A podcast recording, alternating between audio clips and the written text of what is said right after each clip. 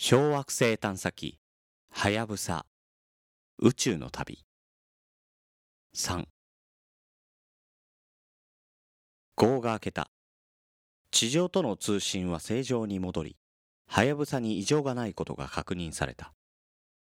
管制室の人々はほっと一息。その矢先思わぬアクシデントが発生した。なんか変だぞ。運用チームのメンバーははやぶさからの信号の異変で探査機自身がくるくる回転していることを発見した。なんだこれは？大急ぎで調べてみるとリアクションホイールと呼ばれる姿勢制御装置3機のうち1機が故障していることが判明した。リアクションホイールはとても大事な役割を持つ装置だ。前のめりになったり後ろへ反り返ったり右や左へ向いたり斜めに傾いたりくるくると勝手に回ったり。宇宙空間に浮かぶ探査機は何も対策を施さなければこのように姿勢がふらついてしまう。リアクションホイールはそれをコントロールするための装置。探査機の中に3機セットしておけばどんな姿勢のふらつきでも抑えることができる。さらに探査機をこの角度にほんの少しだけ傾けたい。というような場合もこの装置が役に立つ。リアクションホイールは探査機の姿勢の微調整もできるのだ。こんな大切なリアクションホイールの1機が故障したとは。このままでは糸川を目指せない。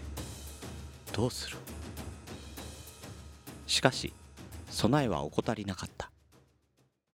重要な装置なだけにもしもの時のことを考えコンピューターには3機を動かすモードの他に2機だけで姿勢を安定させるモードもプログラミングされていたのだ。すぐに残った2機による姿勢制御プログラムが立ち上げられた。どうやらうまくいったようだ。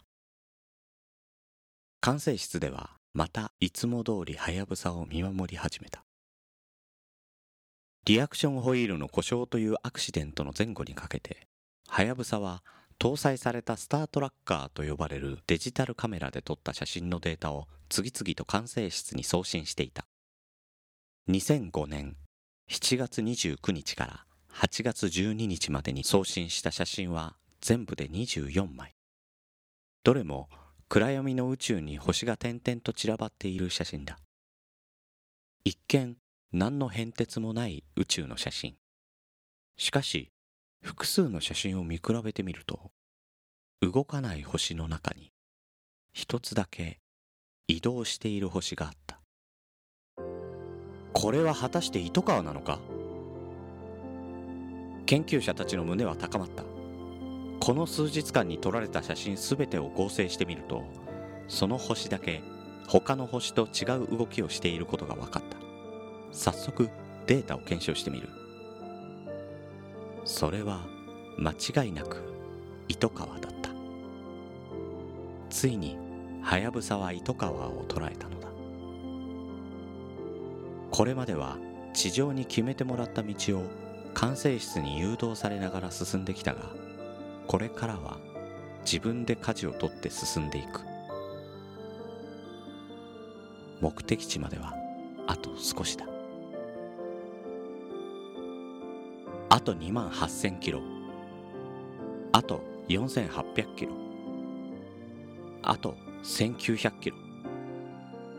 日を追うごとに糸川までの距離は近くなってきた。近づくに従ってはやぶさは速度を落としゆっくりゆっくりと目的地を目指す。9月7日にはあと350キロとなりスピードを時速7キロまで落として接近していった。相変わらずはやぶさは撮影した写真を地上に送信し続けてもいた。そこに映る糸川の姿は小さく光る点に過ぎなかったものが横長の形がわかるようになりそのうち表面の様子も確認できるまでになった。そしてその日はついにやってきた。2005年9月12日。午前10時。はやぶさは糸川に追いつき寄り添うように停止した。その位置は糸川の手前20キロ。そこはあらかじめ運用チームが設定していたゲートポジション。つまり往路のゴール。地球から約3億キロ。およそ2年4ヶ月かけてとうとうはやぶさは糸川に到着したのだ。往路でのイオンエンジンの運転合計は2万5800時間を記録していた。ミューゼスシー計画が発表された時そんなものはできるはずがないと世界の研究者が言ったイオンエンジン。それを日本のチームが開発し太陽系の探査で使えることを見事に証明してみせたのだ。はやぶさはゲートポジション付近で糸川の観測を続けた。糸川に降り立って砂や岩石などのサンプルを採取するために必要なあらゆる情報を得るためだ。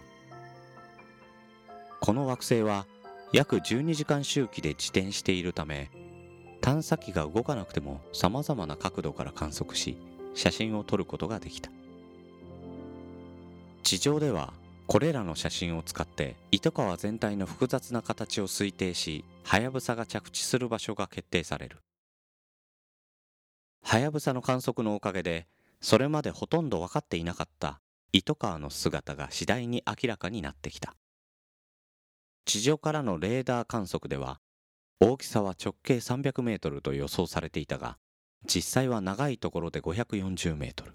細長いじゃがいもに似ていると考えられていた形は実は2つに折れ曲がったピーナッツ型。見ようによってはラッコにも見える。事実プロジェクトチームのメンバーの間では誰ともなくラッコと呼び出しいつの間にか糸川の愛称として定着していた。しかもこの愛称はチームに立ってとても役立った。胸からお尻にかけての表面がお尻のところの岩の塊はこの小惑星について話すとき糸川をラッコに見立てればとてもわかりやすいのだ。だんだんと明らかになってきた糸川の素顔はチームのメンバーを驚かせた。形や大きさもそうだがきっとこうだろう。という人々の予想を大きく裏切ったのは表面の様子だった。それまで一般的に考えられていた小惑星の表面はレゴリスと呼ばれる細かな砂で覆われところどころにクレーターがあるが糸川は全く違っていた。この小惑星の表面にはクレーターのくぼみはほとんど見られず砂に覆われた部分と岩石が露出してゴツゴツしている部分とはっきり二つに分かれている。ゴロゴロとした岩の塊も存在し最大のものは長さ50メートルもあることが判明した。一体これはどういうことなのか？想定外の光景に天体の研究者は目を輝かせたがはやぶさの軌道を担当するスタッフは頭を抱えた。糸川の表面は考えていたよりデコボコしていて着陸する場所がない。着陸に適切な場所を探すためさらなる観測が続けられた。2005年9月30日はやぶさは観測を続けていた糸川の手前20キロの位置から移動して7キロの位置まで近づいた。この地点は地表に着地するためのホームポジション。この場所からさらに詳しい観測を行った時糸川への着地を試みる。ついにはやぶさが未知の惑星の砂や岩のかけらを採取する日のカウントダウンが始まった。はずだったのだ。10月3日。またもやリアクションホイールの故障が確認された。3機のうち1機が故障したため2機だけで姿勢を安定しながら運用を続けていたがその2機のうちの1機がうまく働かなくなってしまったのだ。装置はどんな復旧作業にも反応しない。リアクションホイールがうまく働かなければ1機目が故障した時のようにくるくる回り出すかもしれないし前後左右に揺れ出すかもしれない。どちらにしてもはやぶさの姿勢は安定しない。これでは糸川への着地はできなくなってしまう。着地には緻密な姿勢制御が必要なのだ。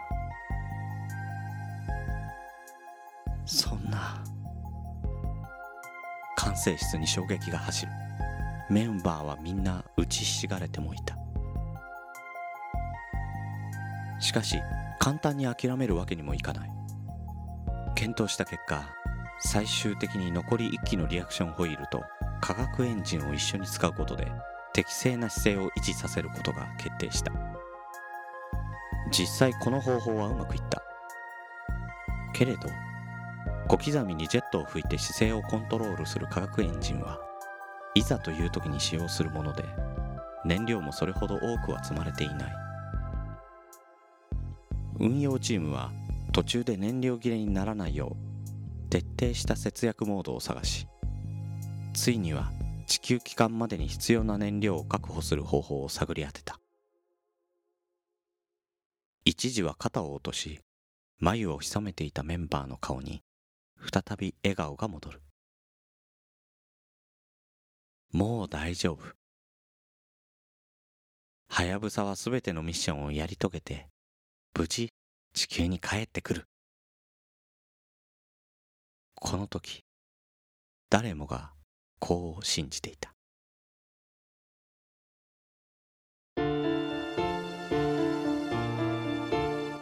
朗読の時間。小惑星探査機はやぶさ宇宙の旅。全7話。この番組では感想リクエストをお待ちしております。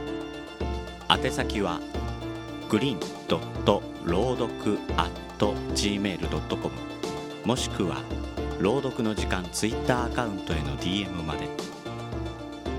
ナレーターはグリーンでした。